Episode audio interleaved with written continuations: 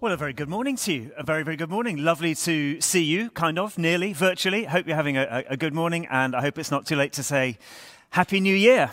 And it's great to be here in this rather strange environment.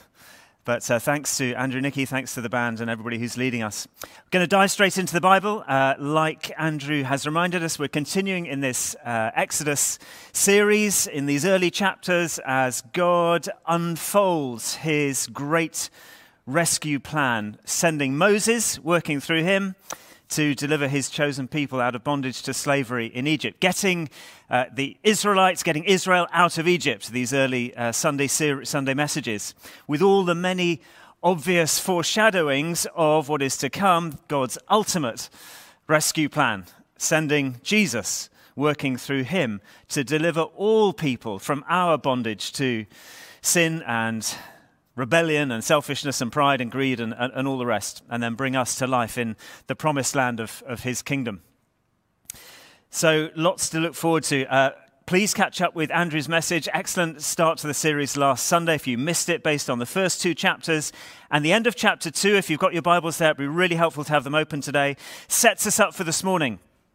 And in the slightly dramatic uh, N L T version, uh, chapter two, verse twenty-five, the last verse of that chapter, God looked down on the people of Israel and knew it was time to act.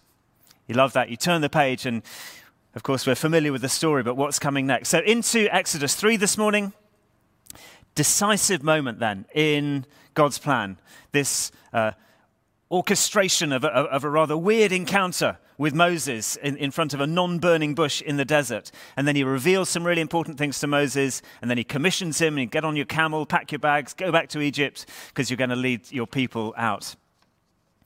Uh, and actually, for all the uniqueness, as we'll just see in a moment, of this event that we know so well, the, the main ingredients at the heart of it are encounter, revelation, commission. And they're familiar to us, aren't they, uh, as part of our own walk with Walk with God, encounter with God's presence, revelation of God's nature, calling and commissioning through God's words. This is the bread and butter of, of human Christian experience. So Exodus uh, chapter three, I'm going to read one to twelve, missing out a, a couple of bits just because of time. Moses was tending the flock of Jethro, his father-in-law, the priest of Midian, and he led the flock to the far side of the wilderness, and he came to Horeb, the mountain of God. And there the angel of the Lord appeared to him in flames of fire from within a bush. And Moses saw that though the bush was on fire, it didn't burn up. And so Moses thought, I'll go over and see this strange sight, why the bush doesn't burn up. And when the Lord saw that he'd gone over to look, God called to him from within the bush and said, Moses, Moses. Moses said, here, here I am. Don't come any closer, God said. Take off your sandals, for the place that you're standing on is holy ground. And then he said, I am the God of your father, the God of Abraham, the God of Isaac, the God of Jacob. And at this Moses hid his face because he was afraid to look at God. And the Lord said, I have indeed seen the misery of my people in Egypt, and I've heard them crying out because of their slave drivers, and I'm concerned about their suffering. So I have come down to rescue them from the land of the Egyptians and to bring them up out of that land into a good and spacious land, a land flowing with milk and honey. So now go, Moses, I'm sending you to Pharaoh to bring my people, the Israelites, out of Egypt. And God said, I will be with you. And then, of course, he goes on to have this dialogue with Moses, familiar, read it later, chapter three, chapter four, instructions, various in, bits of information about how things are going to go. Moses gets a bit freaked out, gets a bit freaked out by the whole thing. Um, and God gives him some amazing reassurance, including a really neat miracle with a stick and a snake. And he promises again that deep and beautiful and powerful thing, I will be with you, Moses. I don't know if you agree with me that uh, the world feels really polarized at the moment. I'm not sure I can remember ever being quite so divided on, on whatever, whether it's American politics or, or Brexit or pro-lockdown, anti-lockdown, a whole load of divisions and polarizations and be people being pushed to the sort of extremes and, and the media, if I may say, and the social media sort of emphasizing that and highlighting that and, and putting a megaphone to it. And, and I'm guessing some of that might be okay and, and, and some of it not. But if we're not careful, polarizing tendencies uh, c c can creep into other things as well, uh, not just political views or opinions around, around what's going on around us, but can creep into the way that we think about God, the way that we think about relating to him, his word, and so on. And as I was just praying about this passage this morning, I felt God quite clearly talk to me about, no, there are some things, Tim, that we've got to hold together. If, if I ever wrote um, a, a book, it might be called something like Both And, not Either Or, or, or The Best of Both, or, or something like that. There are some things that we have to hold together uh, in, in our Christian world. Grace and truth, uh, evangelism and social action, mercy and justice, lament and celebration, unity and diversity, and on and on. And you, you can think of your own examples. But I felt the Lord speak to me about two or three uh, both ands in this passage uh, in Exodus three, as we just explore it briefly this morning, where we're encountering God's presence, receiving revelation, and then going about fulfilling his word, his commission to us as his people in the world. And here's the first one, and I'll dwell on this one a little more than the other two. It is a reminder, powerful reminder, that God is both above and beyond, as well as intimately present. Or in theological language, if you like, he is both transcendent and immanent. He's both outside of all of his creation and yet fully present within it. He exists both outside of time and yet he manifests powerfully his presence within the dimensions and limitations of time and space. And I don't know how you how you picture this very familiar burning bush um, moment. We all have probably, if we've been to Sunday school or, or since, a, a kind of image of, of what that's like in our heads. But friends, I, I believe it's so important this morning not to miss, not to diminish in any way God's otherness, his transcendence, his above and beyondness, the majesty, the mystery, the greatness. And the Bible word, of course, for otherness is holiness. Holiness, totally different, completely set apart. Look at the text again, verse two. The angel of the Lord appeared. Well, who's that? We're not really told. Later on it says, God says, not the angel says. So what's the relationship between the angel and the Lord? We don't really know. There's mystery here. The angel of the Lord comes. There's flames of fire, but the bush isn't burning. That's weird. It attracts Moses' curiosity, but curiosity, it, God is never a matter just of curiosity. Verse five, don't come closer. Take off your sandals. Why? Because the ground's holy. Why is the ground holy? Because God's in this place. A holy God is in this place. There's something very above and beyond, very different going on here. And at the same time, something very present and personal in the moment. Moses, verse four. Moses, I'll repeat your name because I know you, says God. I'm the God of your father, Abraham, Isaac, Jacob. Paraphrasing, he goes on to say, essentially, I know who you are, and I know everything about your history, and I've seen exactly what's been going on in the land of your people, and I'm going to do something about it. So verse eight, I've come down. Common Old Testament expression from God says it often. I've come down. In other words, I'm making my transcendence imminent. My otherness is becoming close. And Moses' response, response verse six, he hid his face. Why? Because he was afraid to look on God. Of course, this is the man, Moses, who later on, Exodus thirty-three, is described as God's friend. There's such a beautiful personal intimacy. His friendship with God. The Lord will speak to Moses face to face as one speaks with a friend. But here there is a completely appropriate fear of the Lord. A reverence, an awe, a, a respect, an honor that is due to God because of his holiness. And friends, I sense a challenge to us this morning. Maybe it's just me. I don't want to project it onto you, but if you, if you believe God's speaking, I believe that it's here. Not to downplay the holiness, the glory, the goodness, the majesty, the otherness, the above and beyondness of God. And sure, we are post-Calvary people. We are people who, to whom Jesus has revealed the Father more than happened in the Old Testament. And the cross has opened up access, of course it has, for us to enjoy the Holy of Holies, as it were. The, the veil has been torn in two. We have access to, to a personal, intimate relationship with God, not just via the priest once a year and so on. But God is still the same. He's the Alpha and the Omega. He's above and beyond, and any kind of superficial notion that we might be tempted into, that somehow the, the, the God of the New Testament is, is warm and cuddly and kind, and the God of the Old Testament is stern and remote and distant and a bit cruel, is poisonous nonsense. He hasn't changed.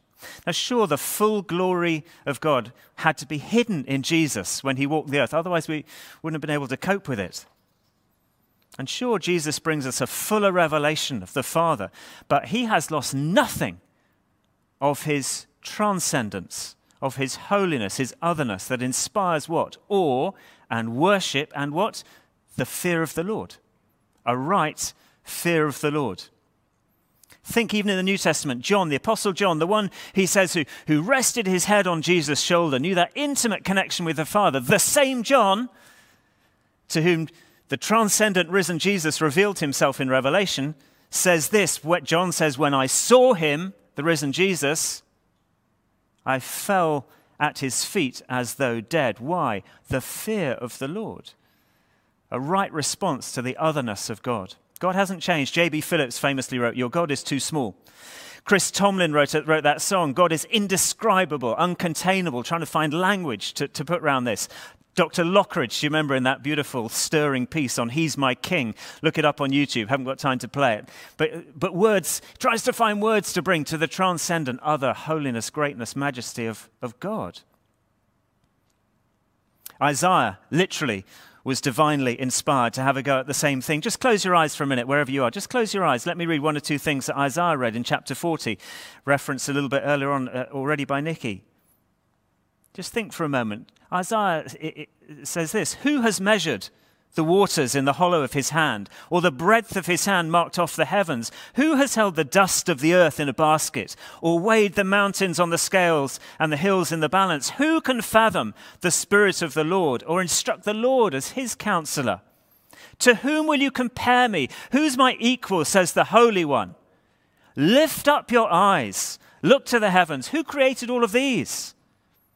Who brings out the starry host one by one, calls forth each by name, and because of his great power, not one of them is missing. Do you not know? Have you not heard? The Lord is the everlasting God, the creator of the ends of the earth. And God says to Moses a little bit later, chapter three, verse fourteen, just look down at it. I am who I am, he says. And that famous, cryptic, enigmatic self-identifying description. I am who I am. Words defy adequate translation, but they point to this, this cosmic uniqueness, this greatness, this holiness, his eternal existence. Verse fifteen, I'm Yahweh, the ancient name that is so holy that people don't even dare to pronounce it. The Lord, the one whom all your ancestors, going right back to Abraham, have worshipped as the one true God, above, beyond, transcendent. Great, holy, other. We can't diminish it. And, both and, and, Moses, I know you by name. I know you by name. I know you by name, Tim, Jamie, Rose. I know you by name. Let's not settle ever for a God who's too small, too domesticated, anything less than he really is. Let's go on asking for that bigger revelation of God. Just uh, briefly, why does it matter so much? We might be thinking lots and lots of reasons. Why does it matter? One of the most obvious reasons. The more true our understanding, the more whole my view God becomes, the less I'm in danger of creating God in my own image and according to my own preference, and essentially trying to use him to meet my needs. And second, the biblical response to God's otherness, to his holiness, time and again in the scriptures, is this fear of the Lord. Sure, we know, not the same as being frightened by him, like the way we'd be, you know, frightened by a, an unpredictable tyrant or something like that. More to do with being afraid of the consequences of this God not being my God. The consequences of me not placing my full trust, leaning my full weight on this God as my Lord and God. If I lose sight of that, if I lose sight of the fear of God, I lose sight of something very, very precious. I haven't got time to go through references to the, the fear of the Lord particularly, but I'd encourage people to do a, a bit of a word study on that. I think it's something that's so misunderstood. I still grapple with it, but I was really challenged by this as I, as I was preparing this week. You want wisdom? The fear of the Lord is the beginning of wisdom, Proverbs nine. You want life? The fear of the Lord leads to life, Proverbs nineteen. You want friendship? The friendship of the Lord is for those who fear him. You need mercy? His mercy is for those who fear him. Psalm one twelve, blessed is the person who fears the Lord. A right view of God involves a fear of God, and we need to ask the Holy Spirit to help us recapture it, my friends. Second, both and, more briefly, let's notice in the verses, back to eyes on the text, the superordinary alongside the supernatural, the mundane and the miraculous, the visible, the invisible. We need to understand that both are at play. Like, like Nikki, uh, I had the privilege of, of connecting with the Open Doors um, presentation as they, they, they gave this watch list of the, the world's most persecuted countries for Christians to live in. And I, and I followed it up by reading a load of testimonies about people. And I was so struck by... Um, an Iranian pastor, really challenged by this again, who in the superordinariness of life, just ordinary daily life, yet brought to it this high expectation that God would manifest his power in that place, that God would provide, that God would protect, that there'd be uh, interaction, as it were, between earth and heaven, and God would fulfill his promises. He, he, was, he was living naturally, supernaturally, in a way that I found so inspiring. And friends, this is normal Christian living. So at one level, back to the passage, at one level there's lots of ordinary here. There's this normal bloke called Moses. He's a shepherd, there's sheep, there's a desert, there's a mountain, there's a bush, there's fire, and on and on.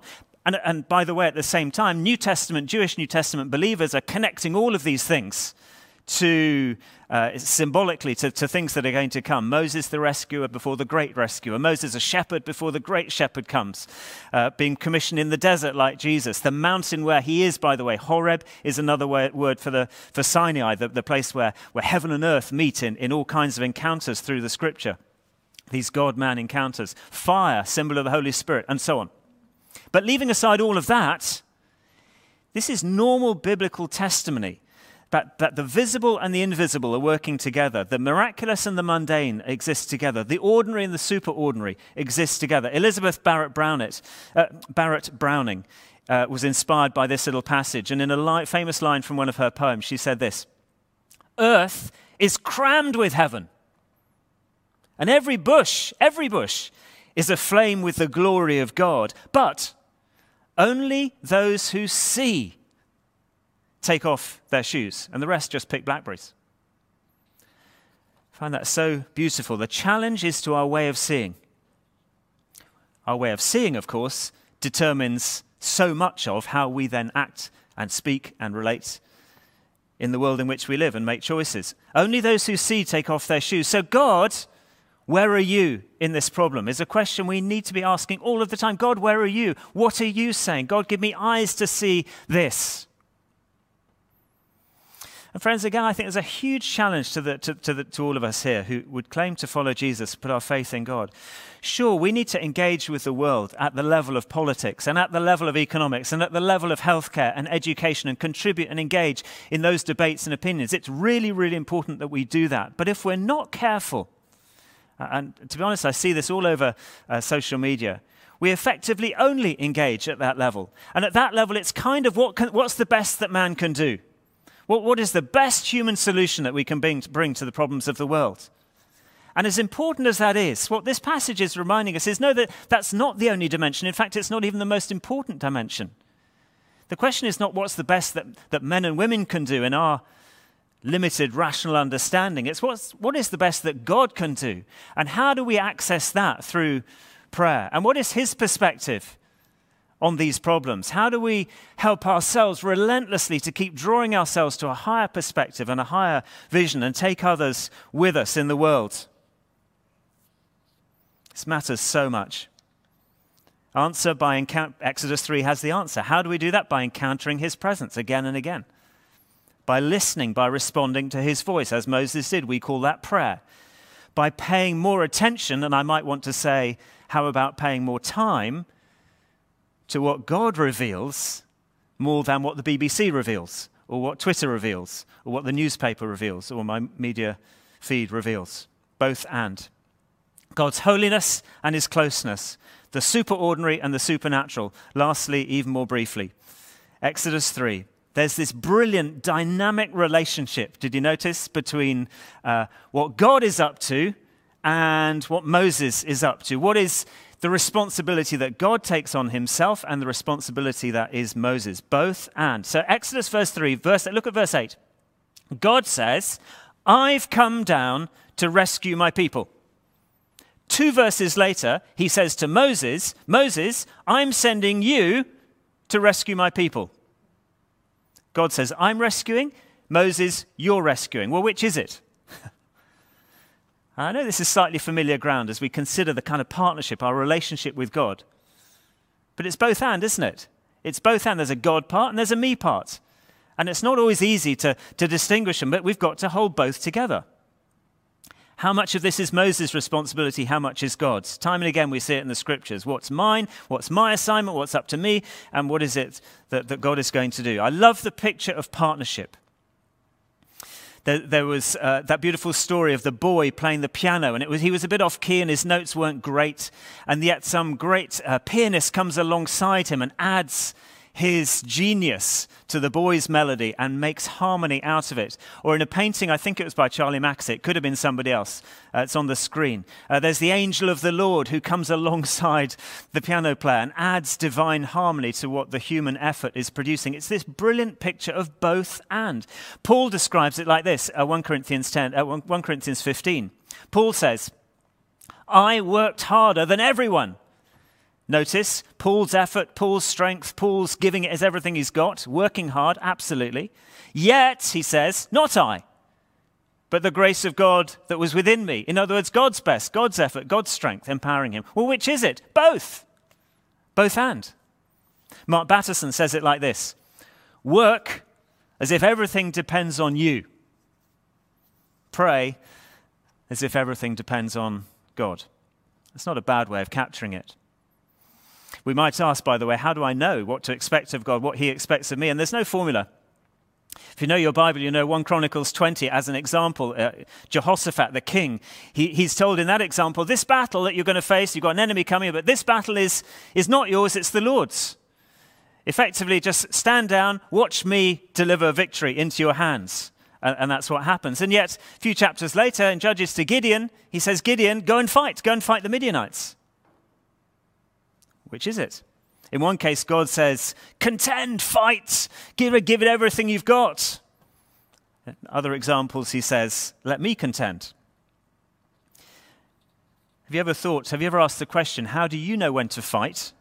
And how do you know when to let fight, uh, God fight for you? On the one hand, by the way, the king, it, it says you, you take the kingdom by force. The Bible says, take the kingdom by force. In other places, it says, receive the kingdom. Like a child, which is it? God doesn't do formula, friends. God doesn't do formula. He does relationship. Going to end on this, back to Exodus three. It's all about relationship. Exodus three twelve, I will be with you. We journey together. And so the key to this and to everything that I've said this morning, in all of these situations, God's word comes what? In the context of relationship, in the context of encounter. That's what this is, encounter with his presence, in the context of revelation, in the context of listening and dialogue and leaning into the Lord and then obedience to his commission. So I want to encourage us, friends, this morning. I believe God is speaking into this. Uh, and there'll be different dimensions which you're picking up. But let's not be polarized. Let's not buy into the lie of this extreme or that extreme when God is asking to us to hold things together, the both andness. Uh, and let's ask the Holy Spirit to show us wherever we might be guilty of doing that, wherever we're, wherever we're tempted to an extreme of either or. And with Moses, along with Moses, let's embrace again God's transcendence and his immanence, his holiness and his nearness, the supernatural in the midst of the super ordinary. And let's be sure to allow his strength to fill ours, his strength to fill our strength as we live out his calling, as we live out his commission in the world. Amen.